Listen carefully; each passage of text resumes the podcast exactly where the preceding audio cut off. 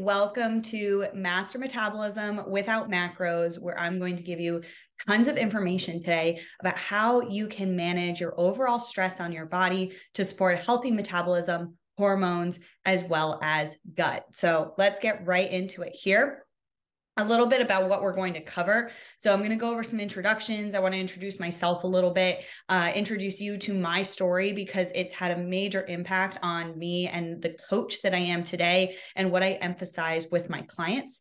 I'm going to go over a couple client client cases that show to you guys that the strategies that I'm utilizing here in this presentation today it they work. I use them with my clients all the time and we see amazing results. Then I'm going to dive into metabolism basics, give you a nice solid foundation of understanding. So that way, when we get into stress and what components we need to factor into what is stress and the impact that it has on our bodies, you understand how it impacts your metabolism, hormones, and once again, your gut. So, what's up, guys? I am Coach Diana, as you might know me as the anti macro coach or Coach Diana Lee on Instagram. I'm a functional nutrition coach and I help men and women heal from the inside out through nutrition, fitness, and lifestyle strategies. Now, with functional nutrition coaches, a lot of times you see them utilizing macro tracking, but not everybody can macro track. And once again, I'm going to give you a little bit more on my story, my background with macro tracking, and why it ultimately wasn't healthy for me. And I want to bring that functional nutrition space to the anti macro counting world to open that up for those individuals who find macro tracking to be obsessive or disordered in any way. A little bit more about me, just from a personal standpoint. I did recently get married and I wanted a less than traditional wedding. So I incorporated a few key personal touches of mine. So, one was a temporary tattoo station as a nod to the tattoos that I have and my love for tattoos. And you can see that picture of my husband placing them on me at our wedding. And in addition, we didn't have a wedding cake. Instead, we did Ben and Jerry's ice cream. Sean and I have always eaten the Tonight Dough flavor, it's the Jimmy Fallon flavor. If you guys are up with that flavor, let me know. And we also we live in San Diego. We've been living here for about five and a half years as of this recording, and we live with our dog Thor. And if you follow me on Instagram, you're probably very familiar with Thor because you follow along with his weekly Sunday pancake that he always gets and weekly cheese shred, or now known as the cheese tax, that happens usually when I do my breakfast meal prep. Uh, I love wigs. You're going to see them pop up a lot throughout this presentation. I kind of want to be like a Moira Rose. I just love the idea that you can change your hair at any moment's time. So you've now already met two of what I call the girls uh, between these first two slides, but I love wigs. I just want more reasons for us to wear them out. And I'm an emo kid at heart. I'm very much into metalcore music and a bass head as well. So basically, any aggressive music is my jam. If there's anything that we vibe on, I would love for you to hit me up and let me know. Let's talk about it. I love talking about music. I love talking about all different kinds of things. I especially love talking about my dog and ice cream. So go ahead, hit me up in my DMs. Now, a little bit about my background in the health and fitness space. So, this is me back in the day when I was truly fitness obsessed. I thought that if I just worked out all of the time that I would reach my goals much quicker. So, I was participating in CrossFit at the time. I loved CrossFit. I was drinking the Kool-Aid like I was chugging the Kool-Aid, right? So, I was working out at CrossFit about 5 to 6 days a week sometimes for an hour, but sometimes for more than an hour. I was often attending additional lifting classes to get better at particularly those Olympic weightlifting movements. And then, in addition to that, I was also an avid runner. So I was participating in 5Ks, 10Ks, as well as even half marathons. So I was training running about three to four days a week. And that's not it. On top of that, I was also teaching spin classes at least two days a week, sometimes three if I picked up a shift here and there. So I was exercising well over six hours a week. Of course, it would vary week to week, but I was training all of the time. And of course, as a single mid 20 something year old, I had all the time in the world to do so. And once again, I was under the assumption that if I trained all the time, I would meet my goals faster. Now, the problem is, is that my goals were very heavily focused on my body and my physical appearance. So, despite the fact that this is what I looked like back then, my body was still never good enough, which really just shows you how much body dysmorphia can impact you. So, at this time, I had started tracking macros because who in the CrossFit space wasn't tracking macros at that time? So, I got into tracking macros and I was constantly putting myself at a deficit deficit. I always wanted to lose weight or I always wanted to make my body as small as possible. And once again, it was just never good enough for me. Now, in addition to all of this, I lived an extremely high stress lifestyle. I was working a nine to five corporate job at the time. I was coaching CrossFit on the side, teaching spin classes on the side. And in addition to that, I was running a dog sitting business as well on the weekends. So I really didn't have a ton of free time. And at the time that was good for me because I was like, I can't handle free time because I won't know what to do with myself. Rest and recovery and relaxing wasn't really a thing that I was accustomed to. And as a result, I've actually been dealing with generalized anxiety since probably mid college is when I got diagnosed. I can probably argue that I've been dealing with it for much longer than that. But in essence, you know, I looked like this I had a lot of people who would come up to me, whether it was in my CrossFit classes or my spin classes, and people would tell me, I want to look like you. I looked the part. I looked super fit. I looked like a CrossFit coach. But the problem was, is that deep down, I wasn't actually healthy. There was a lot of disorder going on in my life at this point. Now, I hit two particular rock bottoms that really shaped me as a coach today and just as an individual in the fitness world, navigating my own health journey. The first one, if you guys listen to my podcast, the Anti Macro podcast, you may have heard this story be told before, but I've deemed it the cashew incident. Uh, a little bit of a short, I'm going to give it to you in a short detail, but essentially, I was tracking my macros at the time. I was also weighing and measuring my food. So I had measured out my plate, and I remember to this day, it was 33 grams of cashews that I was allotted to eat at that particular meal. So I put it all on my plate, weighed everything out, sat down to eat it, and my now husband reached over and grabbed a single cashew off that plate and ate it. And I lost my mind on him. I started, you know, yelling, How could you do this? You're sabotaging my goals. Can't you see how hard I'm working? And he was like, You can just get another cashew. And I was like, No, I can't. Now, of course, in the moment, I thought that I was very justified for my response. He was looking at me like I was crazy. And quite frankly, he was right. I was being crazy. And so I, after a little bit, after I settled down from the incidents, I I really looked back on that and said, okay, wow, this is a huge red flag that macro tracking is actually not healthy for me. It's clearly showing uh, some issues that I have with food. So we're going to have to change something. And this is really what sparked my ultimate journey, my path down into the anti macro space. So I relearned my entire relationship with food, what it meant to truly fuel and nourish my body, as opposed to continually put it in a deficit and try to finagle how I could manipulate my body to look a certain way. And I learned a lot about how to do this through the hand portion method, which is something I'm going to expose you to today because it's something that I use to help my clients with guided nutrition. Now, my second rock bottom was a little bit more recently. It was in November of 2021. So I've been dealing with chronic back pain for most of my life. I am a former gymnast, and my back pain started when I was a gymnast. And I was always taught to push through the pain. This was just a common message that was always said to me since I was a young kid. And that's exactly what I did. So then when I got really into CrossFit and spin and running, and I was just driving my body into the ground with how frequently I was training and it, i was having all of these injury flare-ups right? My back was bothering me all the time. At this point my knees started bothering me as well. And as i went along in my fitness journey you know i started to scale back. I started to swap out movements. I was getting to a point where i couldn't even run at all without knee pain which ultimately did stem from my back pain.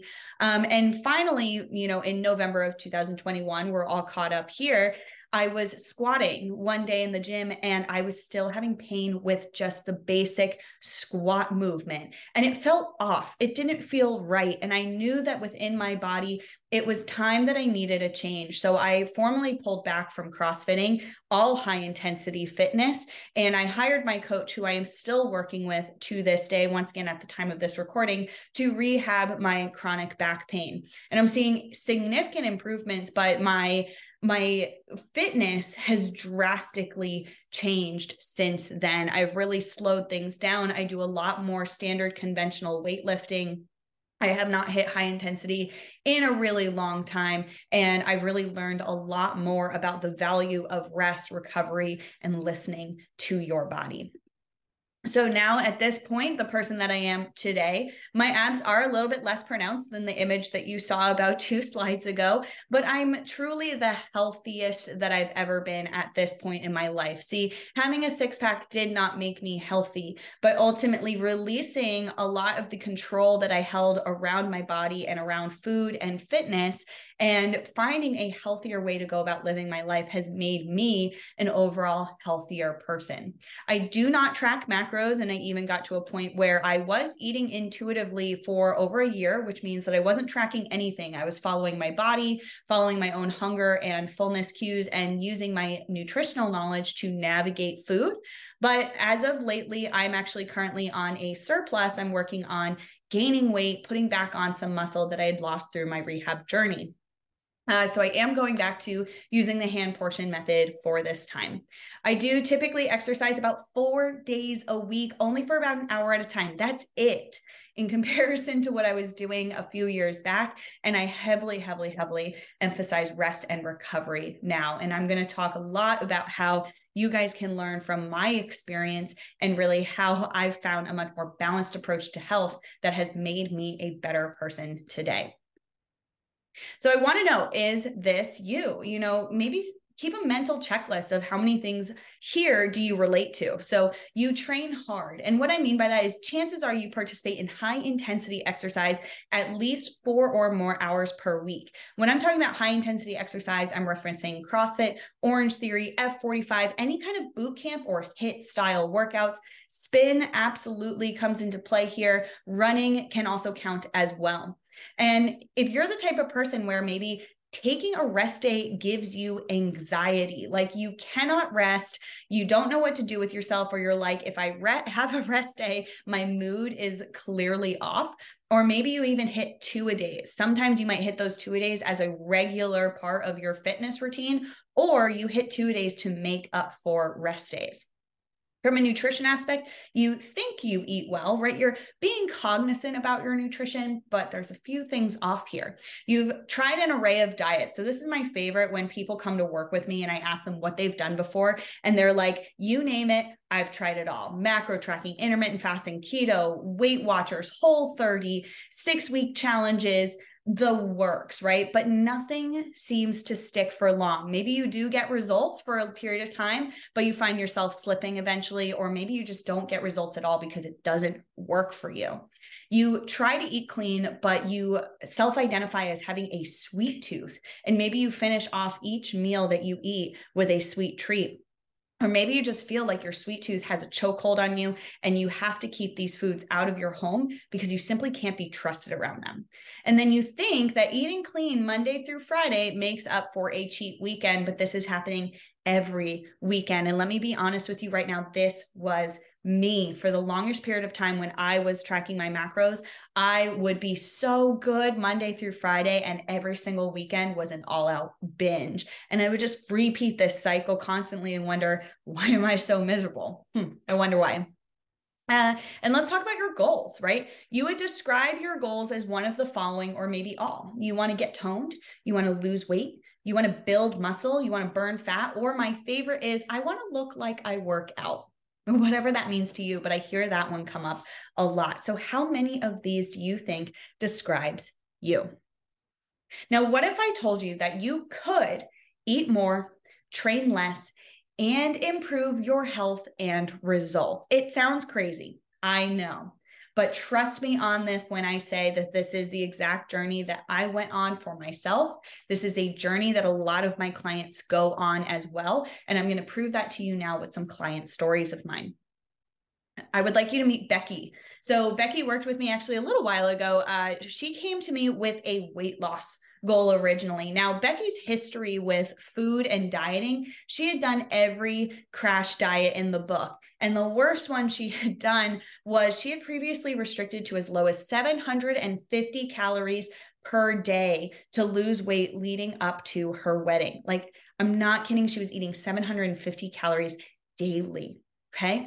So when she came to me, she had just had her first daughter and she wanted to be a better role model for her daughter. She knew that her relationship with, with food was really off and that she needed to be better so that she could showcase a better relationship with food and her daughter could ultimately have a healthy sense of her own body and food and whatnot. So she came to work with me and what we got started with is a reverse diet. I'm actually going to talk a little bit about that strategy later on in a little bit more detail but we reverse dieted her so we increased her calories and got her eating up to 1800 calories. So she was eating a thousand more calories than her lowest essentially lowest weight at one point, right? And I want you to look over to the message that she had sent me at one point. She said she had just tried on her skinny jeans from her wedding days when she was at her lowest weight and they fit comfortably. But here's the catch is she was 5 to 10 pounds up from what she weighed at that time. Now, how is that possible? This is what we call body recomposition. So we fueled Becky's eating with more calories and then she was combining that with intentional weight training so she was building muscle and she was really shifting the overall composition of her body. So while she weighed more, she looked and felt a lot better in her body. Now, in addition to that, she saw improvement in her gut health as well as her mindset around food. And you'll see this chart here. And this chart actually shows Becky's weight loss journey over time. And it just goes to show that Becky was eating more while being on that weight loss trajectory that she had wanted originally. I'd like you to meet Heather as well. Heather is actually a more recent client of mine. She just started working with me this year. So these results speak for themselves for really what's happened in such a short period of time. So when Heather came to me, she didn't really have a weight loss goal. She wasn't trying to fixate on her body too much. She was more flexible with whatever results come, that's great. But she really felt that she needed to get off macros and gain control over her eating habits. Some of what Heather was experiencing was these binges on foods, particularly sweets and indulgences, where she felt completely out of control and she would honestly eat until she made herself feel sick. She felt completely out of control and she'd been tracking her macros and it just wasn't actually working for her. And she knew something had to change. Heather does participate in F45. She throws in the occasional CrossFit class, so she likes her high intensity fitness. But in addition to that, she lives a very high stress life right now. She's got some personal family things that have been going on that she's been dealing with. Then on top of that, she's had some work stressors that, that we've had to work through as well. And so stress has been a really major conversation with Heather in her journey. Now, one piece that we did change with Heather's nutrition is we intentionally added carbohydrates back into her diet. See, the thing is, is that Heather was keeping her carbs low, but then she was binging on sweets later. So ultimately, she wasn't actually keeping her carbohydrates low. She was just eating more processed carbohydrates when she is eventually caved into eating them, right? So we wanted to add more whole real food carbohydrates to intentionally fuel her high intensity workouts. This naturally curbed her binges on sweets. She messaged me and was like, Oh my God, I found that I'm not binging at all. At no point did I tell her you can't indulge, but instead we worked on indulging mindfully and enjoying the indulgence when it's happening and just being a lot more aware of her eating habits as a whole. In addition, sometimes she was working out less. So particularly doing during very high stress periods of Heather's life, I've instructed her, hey, we're not going to hit F45 as many times this week. We're going to pull back on those high intensity workouts. We're going to kick up on some of your walks and recovery based activities, prioritize sleep and stress management during this time and we've been we've been managing this week over week with whatever she's had going on now over a 7 week period she did an InBody scan at the start of these seven weeks at her F45 uh, gym. And then at the end of the seven weeks, she was so excited to share these results with me. Her weight, she had only lost one pound. And when I say only, that's in her words, I only lost one pound. But she gained a pound and a half of muscle and she lost 2% body fat. Meanwhile, she had been in maintenance, working out less sometimes, and just overall focusing on more balance in her lifestyle. So it goes to show how, you know, she mentions in his text post, like she had always been trying to put herself into a deficit and always thought that all she needed to do was lose weight. But really, what she needed to do was fuel her body more intentionally and be a lot more intentional about caring for herself as a whole. And the results have come much more naturally just a couple more screenshots of things that my clients have said to me. So you'll see less bloating, you see fewer hours in the gym and being more mindful with food and being in the best shape of her life. You see down 1% body fat with increased food intake just from a few months of working together and fewer binges overall on indulgences. And all of these kinds of results come from a lot of the information that I'm about to drop for you here. So, of course, you're thinking these results results are amazing. I want them myself, but how do I get them? So let's go ahead and dive into, you know, it's the meat and the potatoes, right? How do you get to know your metabolism a little bit more intimately so you can work with your body instead of against it? So I want you to know that your metabolism is smart AF. Its job is to keep you alive. And it's constantly taking in all of this information internally as well as externally in your environment. And it's making shifts and changes within your body without you even noticing just to keep you alive. And now, over this period of time, your metabolism is collecting all of this information, right? From past diets, from past workouts, from your environment, stress, trauma, all of this. And it's creating what's known as a metabolic identity. And your metabolic identity is very, very important because this is actually going to determine your success with future diet and exercise programs down the line. And if you don't take into account your history, with diet and exercise, then you could be missing the mark here. Now, I have great news. You're not stuck with this metabolic identity. Just like my hair has changed drastically over the years. This is just like a small glimpse of some of the hairstyles and hair colors that I've had over the years. Um, just like my hair, you can change your metabolic identity with some key shifts and just more knowledge moving forward. What I want you to understand is how your metabolism responds in times of high stress. Okay. First, we've got an upregulation or an activation of your adrenals. This is your stress response within your body. And what this does, it releases a hormone called cortisol into the body. Now, I don't want to demonize cortisol. Cortisol is a natural hormone that's naturally produced in your body, and it's essential for your health. Cortisol is actually the hormone that is released in the morning to wake you up in the day. And the way cortisol naturally works in your body is it's supposed to spike in the morning and then slowly taper off through the course of the day. Now, unfortunately, with the lifestyles that we live, where we have high stress jobs, we're taking care of families, we're very busy with our schedules. Now, on top of that, we add dieting and we add high intensity fitness. And all of a sudden, we're experiencing elevated levels of cortisol constantly, right? So instead of cortisol tapering down over the course of the day, instead it's staying elevated. And then maybe it'll dip down and then it'll elevate again. And then maybe it'll dip down and elevate again. And this can create problems for you the longer it continues to happen. Now, in response to cortisol being released in your body, there's a couple other things that are happening. So, now in stress as well, your body is down regulating other systems, other hormones within your body, particularly your metabolism. And in some cases, your metabolism is slowing down in order to conserve energy. And I'm going to talk about that a little bit more so you understand. So, with chronic stress, I'm going to break it down what happens with your metabolism in some cases, what happens with your hormones and gut, some things that you can expect here. So, with chronic stress from a metabolic perspective, so on one end, you've got got something called metabolic adaptation. This particularly happens when you're under eating and maybe even overtraining. So your calories in are very low compared to your calories out. And what your body's going to do, this is when your metabolism slows down to conserve energy. And this can impact your hormonal processes as well.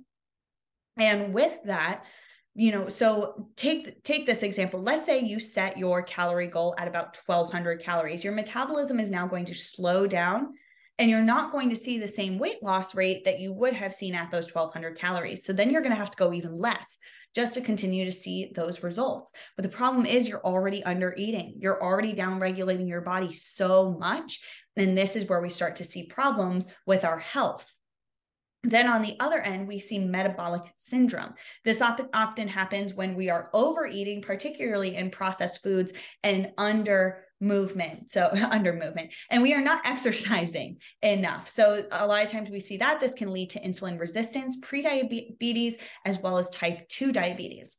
And a lot of times when we see these shifts in our metabolism, we experience symptoms such as our inability to lose weight. So, your retention of fat on your body, particularly in the stomach region, right? Or loss of muscle mass or inability to gain muscle and retain muscle. Because a lot of times when we're not getting enough energy into our body, our body needs to pull that energy from somewhere and it might cannibalize on your muscle tissue then in order to do so. From a hormonal perspective, what you might experience is a loss of period or irregular menstrual cycle or PMS symptoms for the ladies. So, if your PMS symptoms are really bad, this is a good red flag to take note of that there might be something hormonally off lack of irregular hunger, fullness cues, and cravings, which makes it really difficult to move to intuitive eating if you don't have normal signals. So understand that it's your hormones that signal hunger, fullness, and cravings. So if these are off, then you might that might be leading you to actually be overeating, creating a lot of the issues that you're struggling with. And then we also have disrupted sleep insomnia, not feeling rested, general fatigue. So maybe you do get seven hours of sleep, but you just never feel well rested when you wake up. Or maybe when you try to lay down for bed, you feel wired yet tired and you can't fall asleep, or your sleep is very broken up. And sleep is so essential to your overall body's health that when this is disrupted, we're just stuck in this ugly cycle finally we've got gut. So the biggest thing that i'm seeing when it comes to gut dysregulation is bloating. This is like one of the number one things that i hear people telling me about and complaining about. And a lot of times with a few simple shifts we can improve bloating. But if those simple shifts don't work then we probably have a bigger issue at hand. Another thing that we really get into is your bowel movement. So are you pooping every day? This is important okay? Um, and what is the consistency of that poop we got to be okay with talking about poop, guys. We got to be okay with looking at our poop and identifying if there is an issue here. So, if you're feeling constipated or you're constantly having diarrhea, we definitely have a problem going on here. And then one of the more, you know, fad things that's coming out, it's very trendy to say that there are food sensitivities. A lot of people are being given the label of having IBS, and these this is gut dysfunction that can be healed, but we have to ultimately find the root cause as to why we're we're experiencing these food sensitivities, why are we experiencing IBS, and then learn how to actually improve our overall gut health something I really want you guys to take away from this is these three aspects of your body, your metabolism, hormones, and gut, do not work in a single silo. They are all integrated together. So if one process is off, it is most likely traveling down to other processes as, as, well. So chances are if you have issues in one area, you're most likely having issues in the other areas. And really what I want you to understand is stress and all of the key areas where stress impacts your body, impacts your overall metabolic health. So we've got uh, the four quadrants we're going to be talking about today nutrition, training, lifestyle, and mindset. I'm going to break down each one of these and how the stress impacts your overall well being and your body. So let's talk about nutrition a little bit and the stress that's placed on our body due to nutrition pieces, right? So we've got calorie restriction. This is often when we diet and we reduce our calories, particularly too low for what our body actually needs. Now, I want you to understand at base level, dieting, calorie restriction, even when done right, is still stress on the body. And you have to mitigate that stress anytime that you diet. And a lot of times we're not thinking of that. And a lot of times we're also trying to head into a really drastic calorie deficit because we want those results now. We want them fast. But I'm going to tell you right now, that's just not the way to go about losing weight. And we're going to talk about the right way to go about losing weight. So, managing stress of your calorie restriction. Next up, we see nutrient deficiencies. Now, this often happens uh, with two kind of cases, right? So let's go based off of calorie restriction. If you are reducing your calories, particularly if you're reducing them to a really low level, then you're bound to have nutrition, nut- excuse me, nutrient deficiencies because obviously you're not eating quite as much food and maybe you're avoiding certain foods that are higher calorie that might be super nutrient dense that your body should be consuming in order to get what it needs on the flip side, maybe you're not focused on your composition of what's making up your diet and you're not eating key whole real foods that provide your body the nutrients that it needs. So we don't want to focus only on calories in and calories out. We also want to focus on what is making up those calories. And then we've got an imbalanced diet. So, something that I hear a lot nowadays is what I love. We're putting emphasis on protein. And so I'll hear people say, well, I'm just tracking my protein and I'm let, letting other things fall wherever they fall. Okay, that's great that you're being on the money with your protein, but you also need to understand where your carbs and your fats are sitting at because otherwise, now we're going to have an imbalance in our diet from a macronutrient perspective, and this can place stress on your body. So, let's talk about how to mitigate these stressors. First of all, let's talk about that calorie restriction. Whenever you are going into a dieting phase, a calorie restricted phase, in order to lose weight, what you want to do is reduce your calories as little as possible, but enough to produce healthy weight loss results. And what does healthy weight loss results look like? So for men, it's going to be on average about a pound to two pounds per week. And for ladies, you're not going to like this answer, but for ladies, it's a half pound to a pound a week. And I know that this does not sound fast enough for us, but trust me when I say you want to prioritize healthy weight loss versus fast weight loss. All right. So anytime you're moving yourself into a calorie deficit, you essentially want to start at a maintenance point, find your maintenance, and from there, you can just slowly lower your calories until you see results. Sit at that calorie level for as long as you see those results. Mind you, weight fluctuation is normal, so hang tight there. And then once you're plateauing, you can slowly reduce your calories a little bit more to generate more results. Now, a great way to start off any kind of weight loss phase is with a reverse diet. So remember back when I talked about Becky, and how Becky had at one point been eating about 750 calories. Now, when she came to work with me, she wasn't eating quite that little, but she was still under eating pretty drastically. So we did have to slowly, slowly bump her up to 1800 calories. And I used a reverse diet to do this. So a reverse diet is the intentional increase of calories, adding little by little each week to allow your metabolism to adapt to the increased energy that it's getting in now. So that way, your metabolism is no longer slowed down and it's actually revving it up a little bit. Okay. So anybody who has dieted for about maybe six months or more, or anybody who has been in, in an uh, excuse me in a diet phase should always reverse diet in order to get your calories up and then now once we've reached a maintenance point, so let's say I reverse diet you up to 2000 calories, now you can probably lose weight at a deficit of 1800 calories rather than having to drop yourself down to 1200 calories. So oftentimes utilizing a reverse diet can really help set you up for success with future diets to come.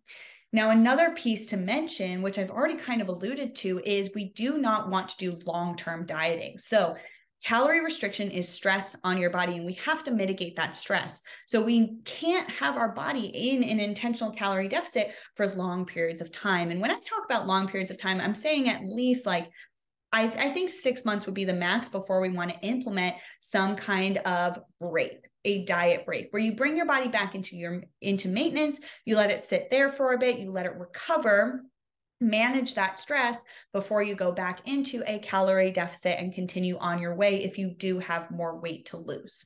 So that's a little bit of a breakdown on appropriate ways to manage stress with weight loss. But I want to be really clear that not all goals require a calorie deficit. And yet I'm seeing calories in, calories out. I'm seeing calorie deficits being thrown at every single goal possible. So if you want to look toned, build muscle, anything like that, the common thought process that's going behind adding a calorie deficit for these goals is well, if I just lose this fat, I'm going to reveal muscle.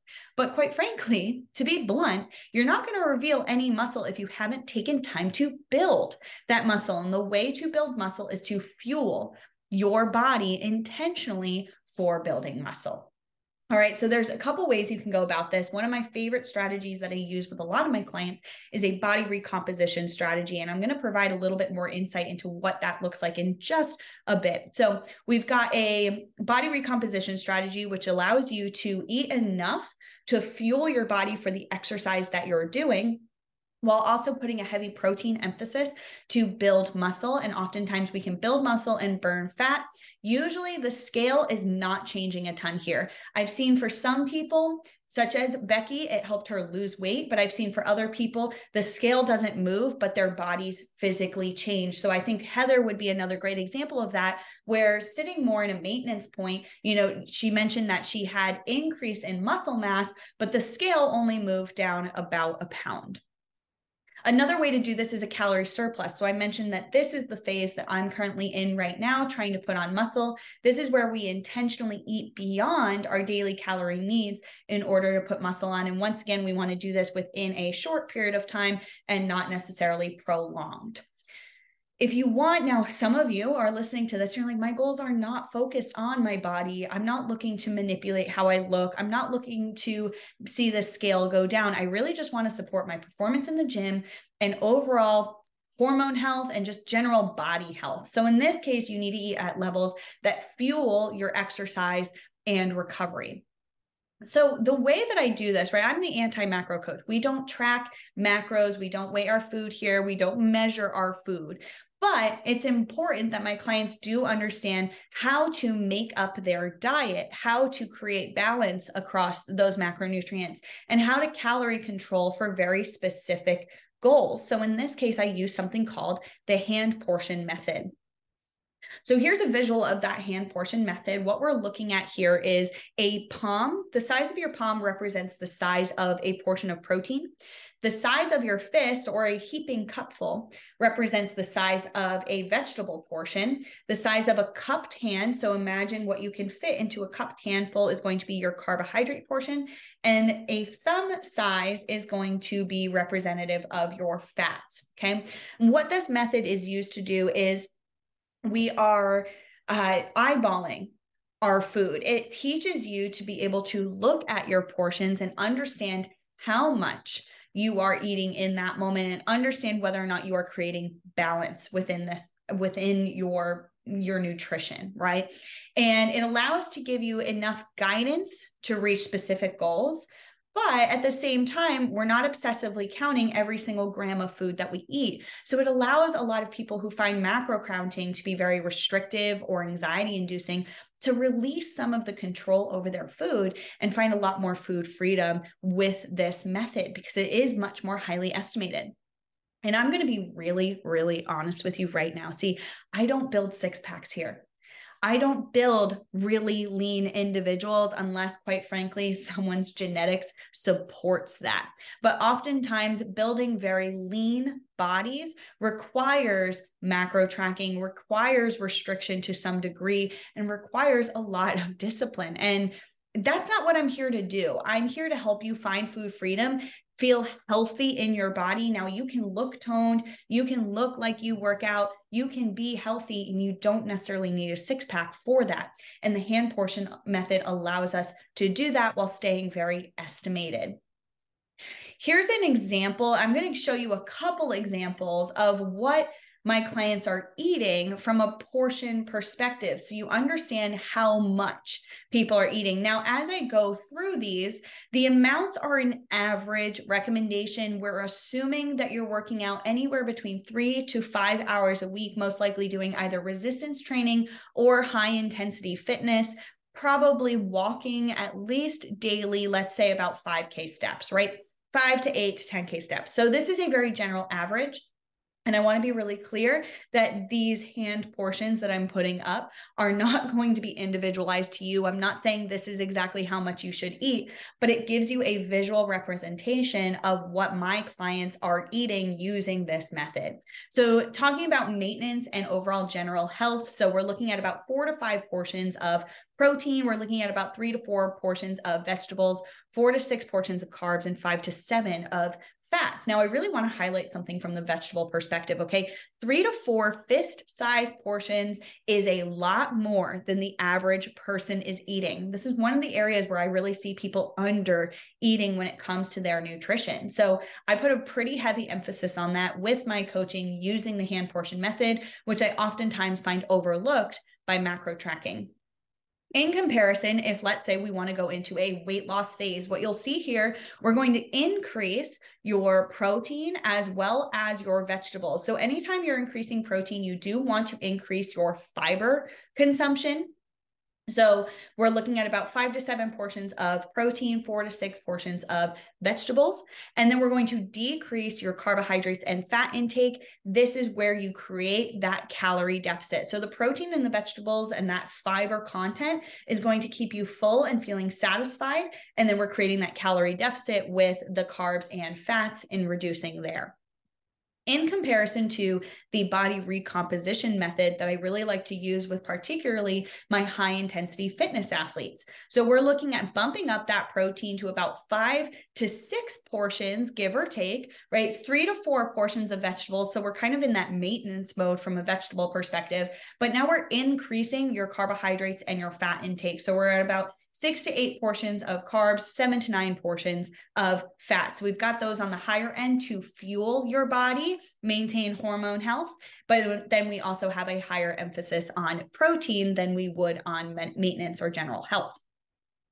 And then finally, we have performance. So, this is for my individuals who want to really fuel their workouts. They're not really concerned about what their body looks like, seeing the scale move, anything like that. They just want to feel really good when they hit those workouts. So, what we're going to do, we're going to keep that protein at more of a moderate level, four to five portions. Then we've got about three to four portions of vegetables. One, once again, keeping it fairly moderate, but we're going to jack up those carbs and fats to about seven to nine or more portions of carbs and fats respectively, right? So that's going to go higher and higher depending on really how much you're exercising, what your sport is, right? People who are doing marathons are definitely going to eat much more on the higher end than someone who's maybe doing, you know, five to six days of CrossFit classes. But still, we need to acknowledge that we need to fuel our bodies in order to perform our best. So, what you can take away from this is how your nutrition can shift based on each individual goal. Let's talk a little bit more about managing stress with nutrition. So, we're going to talk about that balanced diet, right? So, starting with considering a macronutrient balance. So, we want to represent, as you noticed with the hand portions, protein, carbs, and fat within your diet. I want you to understand why each of these is important. So, protein, this is the building blocks for muscle. We need adequate protein intake, and we actually, it's ideal to eat your protein spread out throughout the day. Okay, you want a consistent stream of protein being fed into your body if possible. What you also need to understand is it doesn't really make sense to overdo it on protein because your body doesn't store protein the same way that it stores carbs and, carbs and fats. So any excess protein will simply be flushed out of the body. Carbs and fats in the meantime. So we've got carbs first. This is your preferred energy source for your body. I do not care what anybody on keto says. Carbs are your body's preferred energy source. Okay. This is ideal for especially fueling what's called a glycolytic activity. That is your high intensity fitness. Things like CrossFit, HIIT, OrangeTheory, all of these things that I keep mentioning, these are glycolytic activities, which means they rely on carbohydrates as an optimal fuel source. Then we've got fats as well. We still need those. So your hormones are actually made up of fats. So that's why your fats go towards maintaining hormonal health. And they are also a secondary energy source. So your body can dip into that to fuel your exercise as well.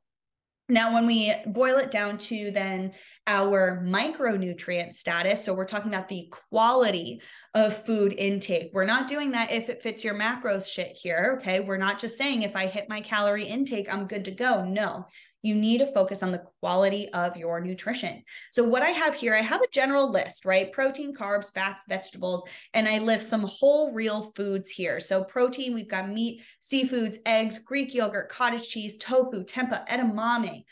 Carbs, we've got beans, lentils, oats, grains, rice, potatoes, and fruits, fats, oils, nuts, nut butters, avocado, cheese, seeds, olives, and coconut. And then vegetables, we've got, I've just written eat the rainbow, right? Just eat an assorted color of all different kinds of vegetables.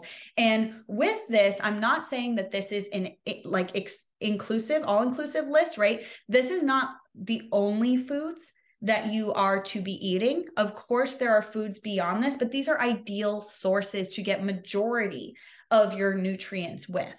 All right. I really help my clients navigate those indulgences, how to be mindful about indulging in eating foods that are less whole real food, right? That aren't necessarily nutrient dense, but might be more calorie dense.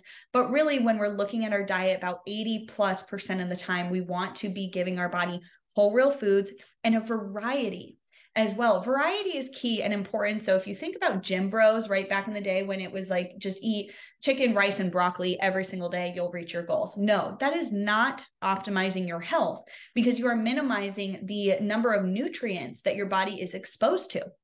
The greater variety you have in your diet, the more vitamins and minerals your body gets into your diet, and the more you support a uh, a varied gut bacteria as well, which helps aid in digestion. Let's dive into training a little bit. So, the key piece that I really want to focus on with training that I'm seeing time and time again is that high intensity exercise is not, is devoid of appropriate rest or recovery. And that balance is so key. It is so important to maintain some level of balance here. So I want to really make it clear that I want you guys to avoid overtraining. And what does that look like?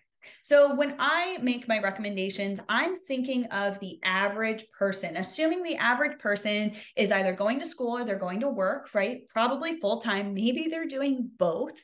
A lot of times people have others to care for, whether it is a spouse, whether it is children, or like for me, I have a fur baby, and he quite frankly takes up a good amount of my time and energy, right? And then we have other responsibilities. We have to care for our home, we have to clean, we have to cook, right? You have all of these aspects of your life. And now, on top of that, you also have to go to the gym, right? So, when I'm talking about my recommendation, this is the kind of person I'm talking about. And I recommend about three to four hours of training per week, particularly if it's high intensity for general health. And you're going to sit there and think, well, that's not a lot especially if you're the type who's training five, six, seven days a week, right?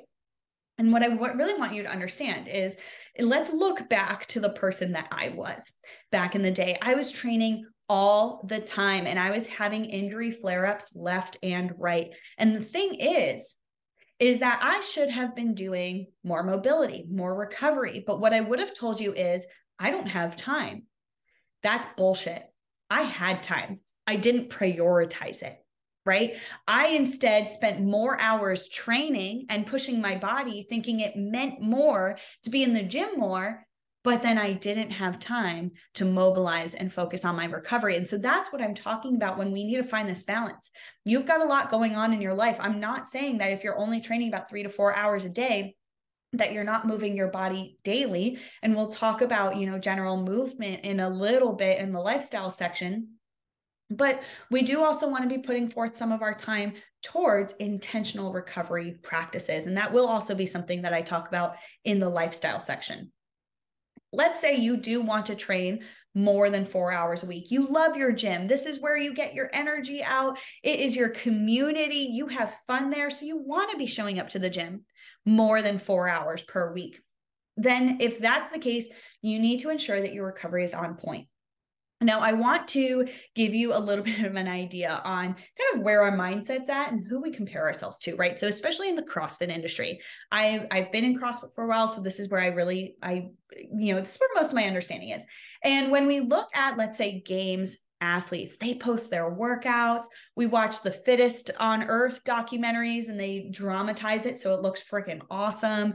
And we think, wow, I want to train like these people. And, you know, these top athletes are training two hours, three hours a day, every single day. And if they can do it, so can I.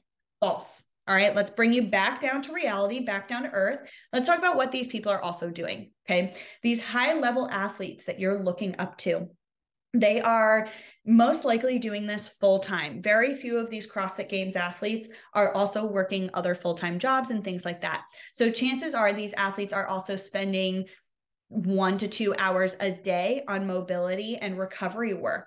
They also are tracking their macros. Quite frankly, they are looking at every little thing that they put into their body. And they are not indulging the way the standard average American might, right? And even an American who is cognizant of their diet, they are still not indulging that much.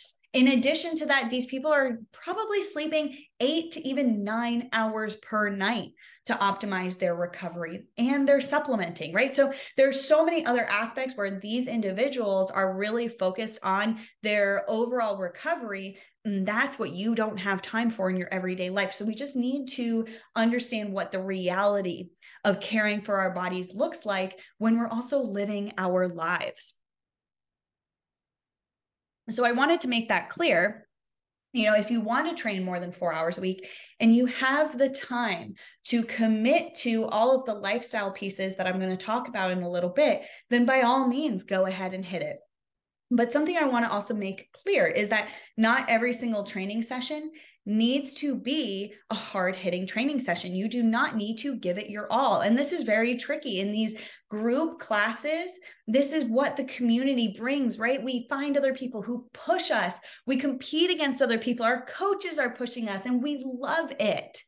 But it is not healthy and not realistic to think that every single day is going to be your best workout yet, and you're going to be making your sweat angels on the ground, right? So, there's a couple different ways that we can vary our intensity, which means that we can work out maybe more often, but not necessarily feel the negative effects from it. Okay. So, First, we've got vary your intensity either day to day or week to week. So, what this might look like, let's say you do want to go to the gym about five days a week and you're maybe hitting your, your workout classes, but three of those days you give it your all you push yourself you lift heavy you you know do whatever it is that feels like giving your all but two of those days, you pull back on your intensity. You scale the workouts a little bit more. Maybe you don't go as heavy, maybe you don't go as fast. You move at about maybe 75, 80% effort as opposed to 100%, right? That's a really great way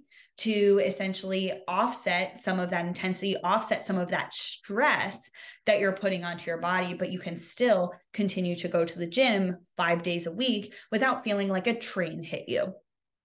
Another way is to periodize your training. So, this is kind of how we can vary our intensity week to week. Now, for me, when I program for my clients, I program on a six week cycle. And that means every first week is known as a deload week. This means my clients are putting in about 60% perceived effort into their workouts. They're starting all of their weightlifting nice and light. We're not pushing it too hard in any kind of conditioning work or bodybuilding work that I incorporate. And then over those consecutive six weeks, we're increasing in weight, we're increasing in intensity until finally that sixth week is usually more of an all out effort. Typically, I have them testing their lifts in that six weeks. So we're getting heavy, right? We're increasing the intensity that way, but then they restart the next week with another deload week. So that's how I periodize my clients training and that's how you can do it as well most gyms do not incorporate deload weeks because, quite frankly, members find it boring and it's not good for membership sales. So keep this in mind that you might need to set your own deload weeks. And you can also do this naturally. Maybe you're not doing it on a four to six to eight week cycle but maybe you're simply going based off of how you feel. So, going back to my client example, Heather, okay, Heather would have these really, really high stress weeks. And whenever she was experiencing higher stress, we would reduce her intensity. We would reduce the number of times she went to F45 and we would increase parasympathetic or recovery based activities such as walking. So she was still moving her body, but not necessarily pushing as hard. We would increase her sleep, particularly on those weeks, to really prioritize that recovery. And it could also be, you know, I always say in CrossFit, constantly varied fitness means constantly varied soreness. So you might wake up one day and feel extra sore than you normally do. And you use that as a sign to pull back on your intensity. And then, of course, incorporating rest days and active recovery days a lot more intentionally. So, on those rest days, what are you doing to recover? Uh, to recover, are you going for walks? Are you doing mobility or stretching and things like that? Rest days are not bad things. We like rest days. All right. I want to put that here. Rest days are good and they are essential part of your training regimen.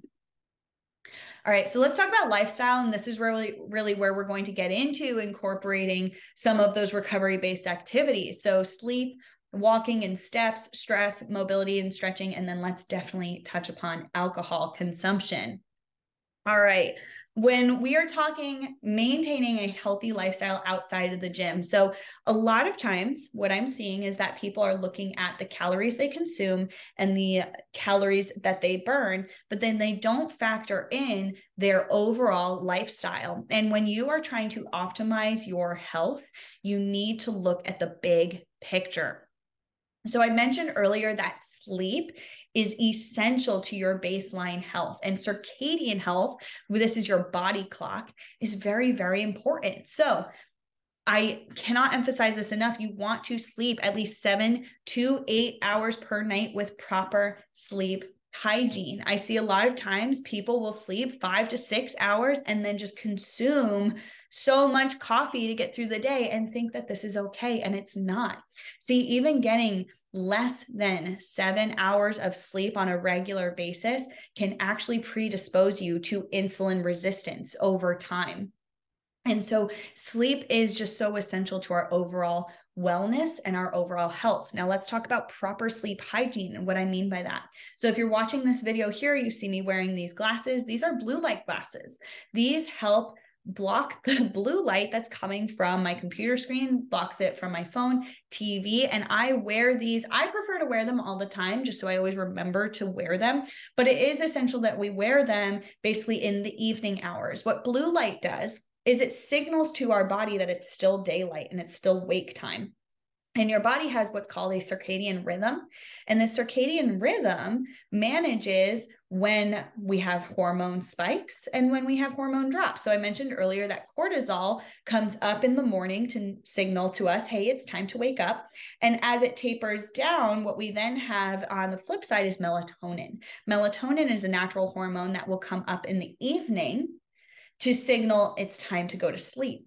Blue light will impact the uh, the effects of melatonin. Our melatonin may not actually spike when it's supposed to in the evening, signaling to our body that it's time to wind down. So that's part of proper sleep hygiene, ensuring that you're not actually just scrolling your phone, right? Social media, Instagram, TikTok, Facebook, you name it, before we sleep. A lot of times, this can just mentally activate us and impact our overall sleep habit ensuring that you're doing I usually like to recommend a minimum of 30 minutes of like intentional winding down, but an hour is ideal, right? Take time to do calming activities, such as maybe doing a gentle stretch or journaling or whatnot, and then getting ready for your bed. So maybe this is washing your face, brushing your teeth. And then for me personally, I like to do a nice meditation to help bring myself into sleep so that those are just some ideas on how you can prime your body to rest and then, of course, keeping a nice cool and dark room can help promote better sleep as well. In addition, we want to move your body with walking or gentle movement daily. So, as I mentioned with rest days, it's not to say that we're sitting on the couch like a couch potato all the time. Whenever we're resting, we're just doing nothing. That's not the case. And now I'm not here to demonize just having a restful day once in a while, but I do want to emphasize that it's very healthy for us to move our bodies daily, especially on those rest days. Going for a walk, even helps promote blood flow, which then flows into the muscles, which then helps them recover a lot better, right? In general, walking can also increase your non exercise activity, which can overall increase your metabolic rate.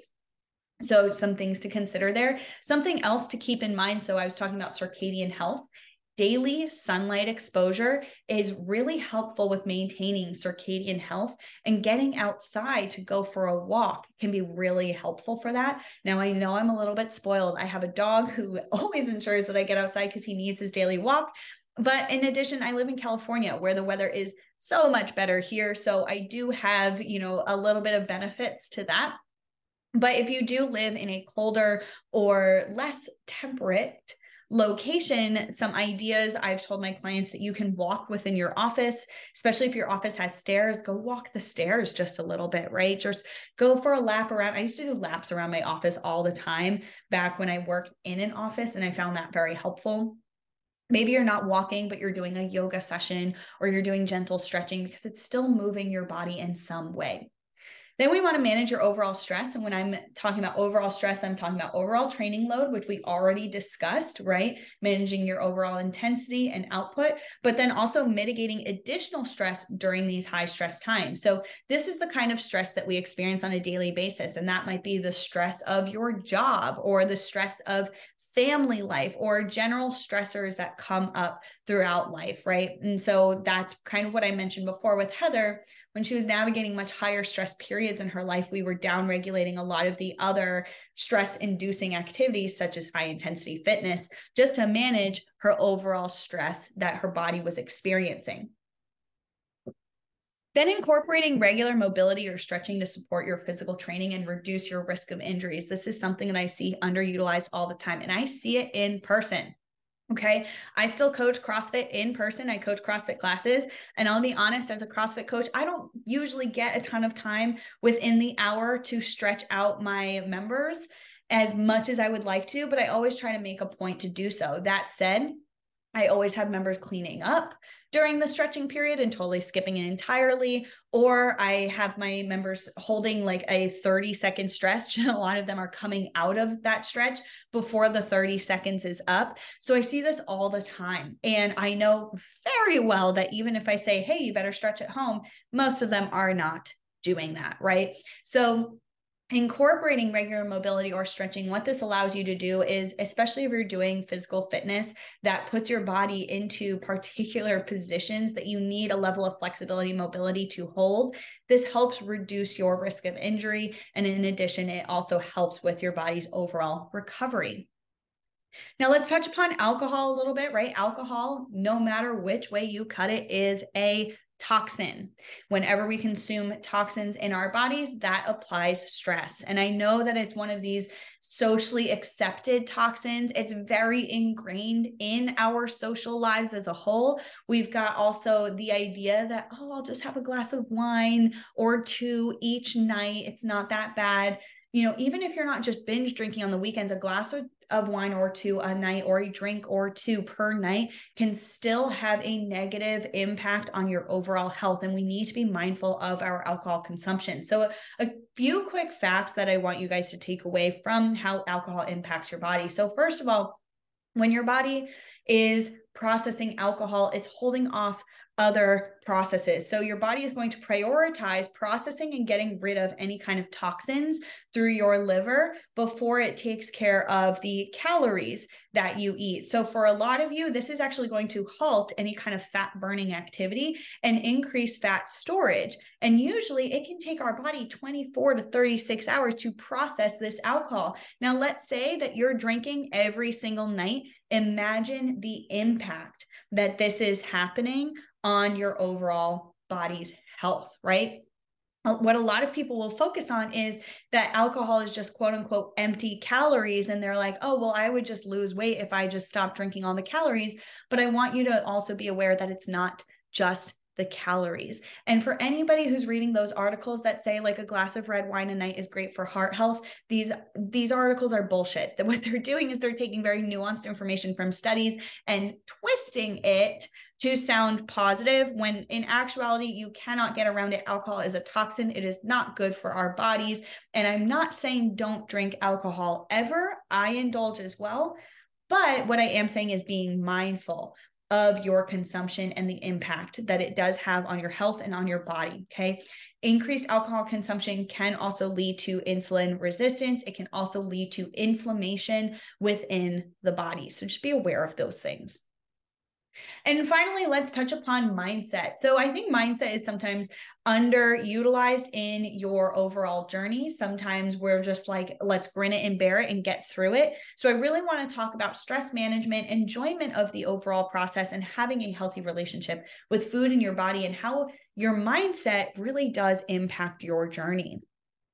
So, here, what we're doing is we're managing our ongoing stressors and the perceived stress that we have, how we interpret information with our own environment, and then from that interpretation, how it impacts our internal bodily processes. So, when I'm talking about over, overall stress, I'm talking about packed schedules, setting boundaries, problem solving skills, demanding jobs, and also having just realistic expectations, whether that's about anything in your general life or your health and fitness journey. And we'll talk about that definitely a little bit more.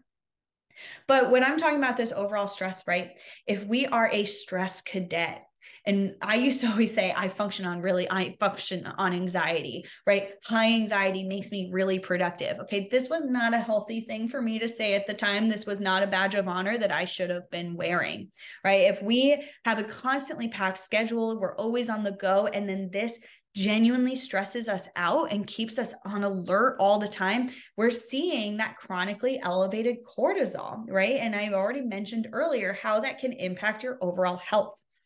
So it's important that we do say, set boundaries. We say no at times. We are not yes men or women, right? We want to place those boundaries. We want to understand when things are within our control and when we can apply problem solving skills and when they are not within our control and we can learn to cope with that. And so for those of you who will say, I ask this on my intake form, how do you cope with stress? Nine times out of 10, I see written exercise. And I want to be really clear on something exercise is stress, and you are treating stress with more stress.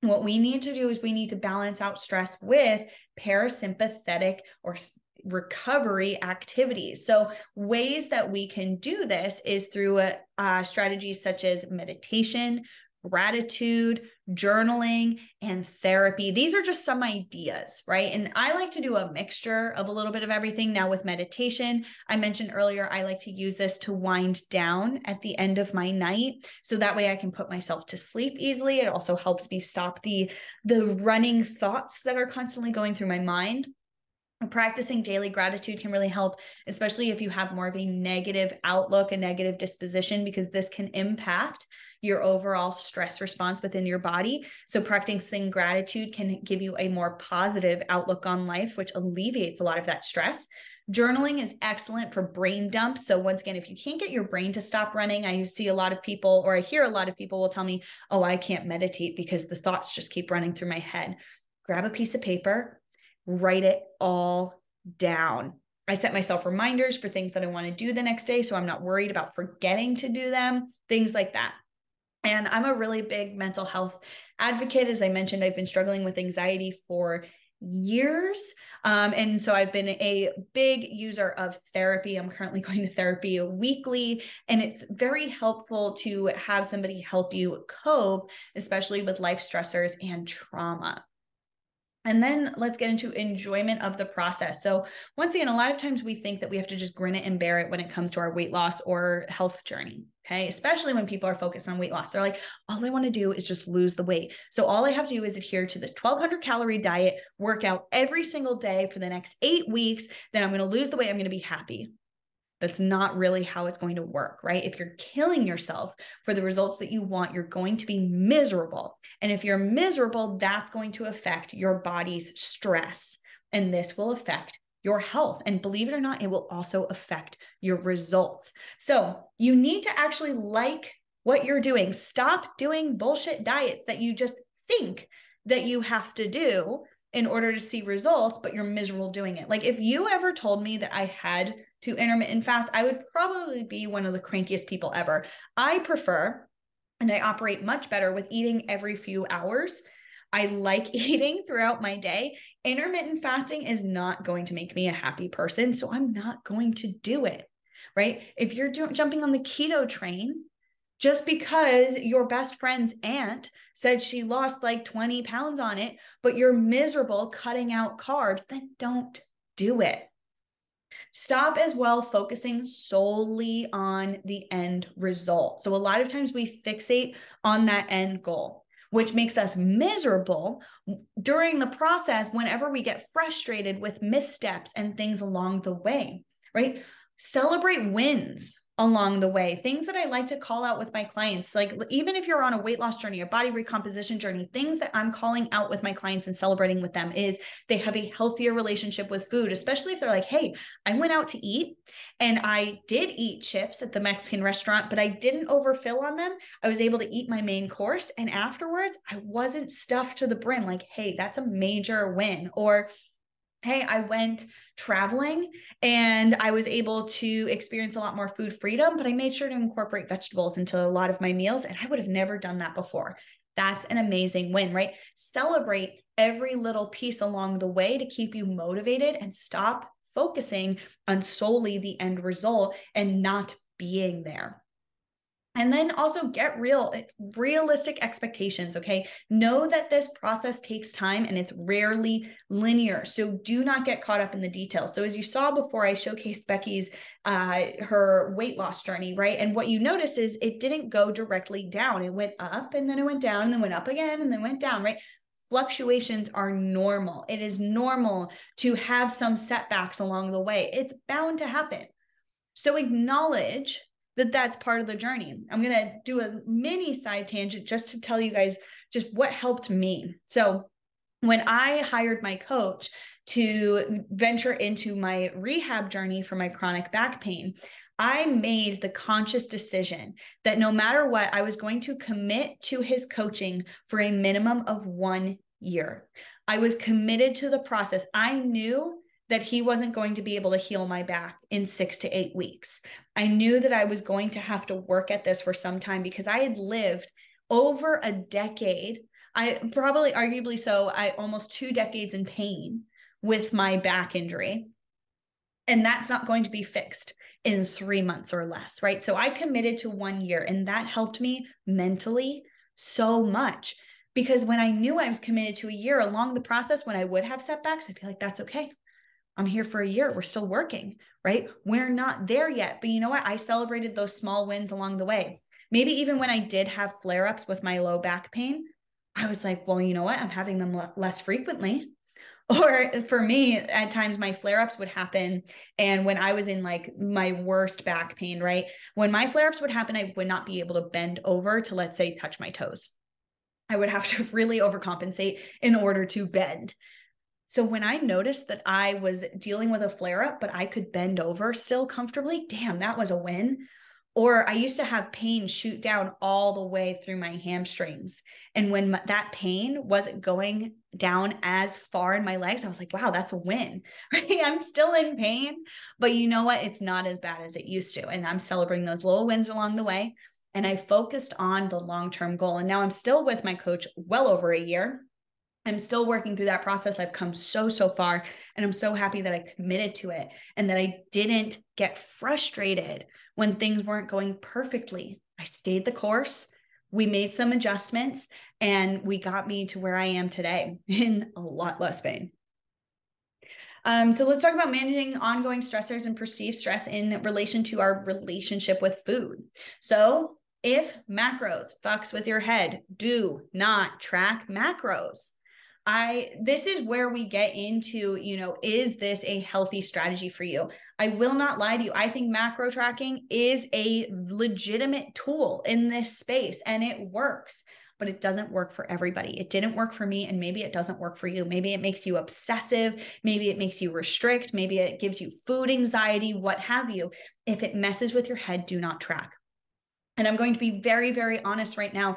I have clients who are not even tracking hand portions. Not everyone can do it. It is not a valid option for some people because as soon as they start tracking anything, that obsession comes back.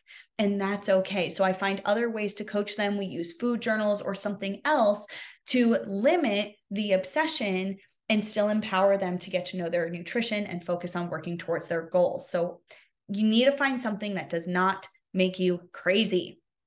Now, instead of using a good versus bad scale when it talk when talking about food, right? Eat this, not that. Instead, I use a sliding scale. I use a scale that goes from eat more to eat some to eat less. So I'm not saying these foods are off limits. I'm simply saying, hey, maybe we don't want to eat them every day. All right. And we put a heavy emphasis on whole real foods that we do want to be incorporating into our diet on a very regular basis. Also, keep in mind that eating clean with a cheat meal is often just a fancy way of saying restrict and binge. And having a restrict and binge pattern is not healthy for you. Instead, incorporate indulgences moderately in your day to day. A great example is I have a client who loves pizza, but the thing is, she would only really let herself eat pizza on a weekend. It was a weekend food, but this gave her more of a binge mentality, right? The idea that, well, this is the only time I can eat pizza. So therefore, I have to eat it all now. Versus, I told her, hey, why don't we give yourself permission to eat pizza on a weekday? You can order pizza on a weekday and it is okay. And maybe sometimes she wanted to practice balancing that meal out. So maybe sometimes you order pizza and you also get a salad. Maybe sometimes you order pizza and you add a meat topping to incorporate protein, right? There's different ways that we can find flexibility with your eating so that way you don't feel so restricted. And then, more importantly, anytime you are indulging, anytime you are eating something that you feel is not in alignment with like pure health, right? Is not clean eating, um, is not perfectly balanced. The thing that I want you to always rely on is eat slowly and eat mindfully, stop at fullness or satisfaction, and then move on. When we allow ourselves to indulge mindfully, we feel a lot more satisfied with the experience. So, a great example is a lot of times what we'll do is we're like, oh, I could really use something sweet, right? We're passing a bowl of chocolate. We're like, I'll just have one. It's not that you want one, you'll just have one. You're restricting yourself. So you have one piece of chocolate, you walk away. Then you're walking past that bowl of chocolate again. You're like, okay, one more. And the next thing you know, you do that five, six more times. You've eaten more than you actually want to because at no point did you pay attention to the experience of eating the chocolate. At no point did you allow yourself to have what you actually wanted. Right. And this is something where I want to express to you like, if you just acknowledged, I want three pieces of chocolate that would make me happy. Okay. Then grab those three pieces of chocolate, sit down, eat them mindfully, enjoy the process of it, and then move on without making yourself feel guilty. You'd be surprised how much more satisfied you are by the experience. Right. And I also want to express that food. So there's the saying, food is fuel. And it's not wrong, but food is not just fuel. Stop boiling food down to its just calories in. Food is also nourishment, it's enjoyment, it's cultural, it's social, it's so much more. Food has a greater impact on our lives and our lifestyles than sometimes we are willing to admit. It is not just calories, it is so much more than that. And when we open our minds to what food and how it plays a part in our lives, then we don't have to make ourselves feel so bad for enjoying it sometimes. So I've given you so much information here. You've learned all about how to support a healthy metabolism without macros. I have covered everything from nutrition to training to lifestyle to mindset. And maybe you're feeling a little bit overwhelmed or you're afraid to do what you know you need to do, or maybe you're just sick of trying to go at it alone. Trust me, I've got you. I can help. So, I do offer one on one coaching. And through one on one coaching, I'm taking all of this information that I just shared with you and putting into a custom plan for you to help you achieve your goals and guide you step by step so you never have to feel overwhelmed and you know truly that you're on the path for success. So, it's one thing to know what you have to do, it's another thing to take it, put it into an action plan, and then stay consistent with it. And working with me means that I can help you really break down okay, what is going to make you successful? How do we build habits around these actions that we know you need to do? How do we make it as easy as possible for you to integrate this into your lifestyle and then maintain it for the rest of your life? I cover it all. I know that it says I'm a nutrition coach, but really, nutrition goes so much more beyond food. I also touch upon training. Even if you don't necessarily do my workout programs, I do guide you on how frequently you're training, what goals we have, how to ta- taper or tailor your training, and more. Even if you are going to your favorite fitness classes, I also focus on lifestyle, stress, as well as supplementation. I know that that's not something I touched upon today because a lot of times that's very nuanced. I don't have enough time to touch upon supplementation in a single hour, but I do absolutely touch upon it with my clients. Basically, anything that impacts your health, we work on. And together, we will build those sustainable habits, develop strategies that you can rely on so that you can maintain progress once again for the rest of your life.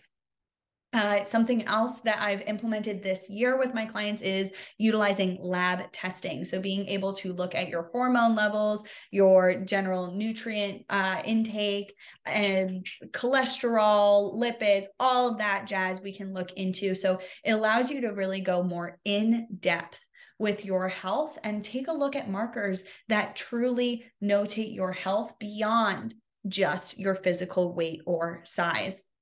And this way, we can really define more custom made protocols for you to optimize your health truly. And I do not do macro tracking. I do not do restriction. As you've seen here, I do the use the hand portion method. Not all of my clients use that. And sometimes we just got to get a little bit creative about what truly works for them. But with my process, I want to ensure that you do develop a healthy relationship with food and your body so you can finally ditch dieting for good. It's all about nourishing your body for life and truly knowing how to take care of yourself. With that, if you are interested in joining me for one on one coaching, you can apply at rebrand.ly slash apply coach D. In the meantime, if you have questions, definitely hit me up on Instagram at Coach Diana Lee, or you can shoot me an email if you're not on social media at Coach Diana Lee at gmail.com. I did get a couple questions in my DMs prior to this class, so I am going to touch upon them here as like a nice little Q&A session. So the first question is, can you optimize your metabolism on a plant-based diet? And what I hope you learned here is that yes, right? I didn't really touch upon uh, specific diet styles per se, but you can absolutely optimize your diet, your metabolism on a plant based diet. What it really comes down to is being mindful of your macro nutrients as well as micro nutrients. Now, for a lot of plant based eaters, you might have to look into supplementation, particularly B12, because that's something that we get from animal products that you will most likely be deficient in, and potentially others as well. But that's where supplementation can come into play to ensure that you're getting adequate nutrients into your diet and optimizing your metabolism and your health.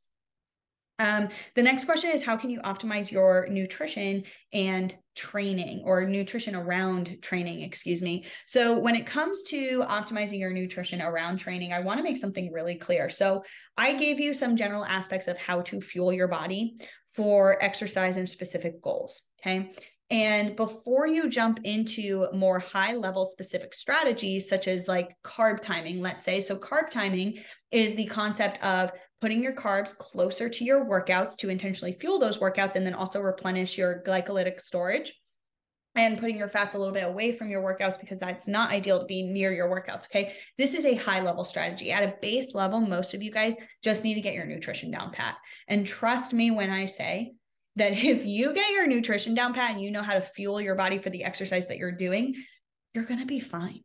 You're going to see the results that you want. You won't really need to get into the nitty gritty unless you're going into competitions or anything like that, or you really, really want to focus on your performance.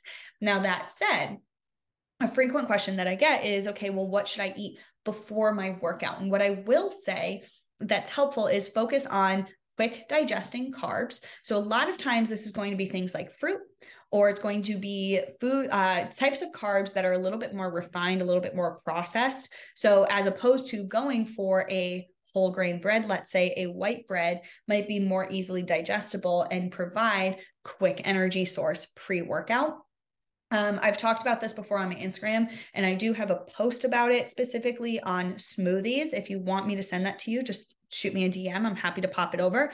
But I find smoothies to be really helpful. I use it myself. I recommend it to clients all the time, mainly because liquid calories are much more easily digested by your body, can be quickly digested. I find that it does not upset my stomach when I consume a smoothie. Usually, I do a varied macro balance. I actually do incorporate fats in my smoothie, um, but I do drink that before my workout, and I find that it fuels me appropriately. And I, once again, don't have any kind of GI distress when I do that. Uh, so I do like incorporating those. Otherwise, metabolism around your cycle. So, understanding how to optimize your metabolism around your period and such. So, it's a little bit less about optimizing it and a little bit more about understanding it and from a hormonal level. So, just a quick rundown what you might notice is that you are hungrier or that your cravings increase right around or right before your period. I know for me, it happens like a week before. Anytime I find myself unable to like manage my hunger. I'm just so hungry. I find myself like face deep in the fridge at any time. I'm like, oh, okay, we know what's happening here. So I find that I get very, very hungry in the week leading up to my period. And if this is the case, some strategies that we can lean on to ensure that one, we're not diving face first into a ton of processed food. And two, we're managing our hunger and our cravings is one, increase your protein. Uh, just add an extra portion in there because once again, that can increase your satiety and help stave off any kind of extra cravings increase your fiber content. So this can come from your vegetables, your fruits, as well as whole grains. So that can also keep you a little bit fuller without necessarily going over on your calorie intake. And then also managing your cravings in a much more balanced way. And so, what I mean by that is, you know, I'm going to be honest with you. I usually keep individually wrapped chocolates on hand pretty much at all times um, because anytime I do want a little bit of chocolate, I love just grabbing one and I will do it.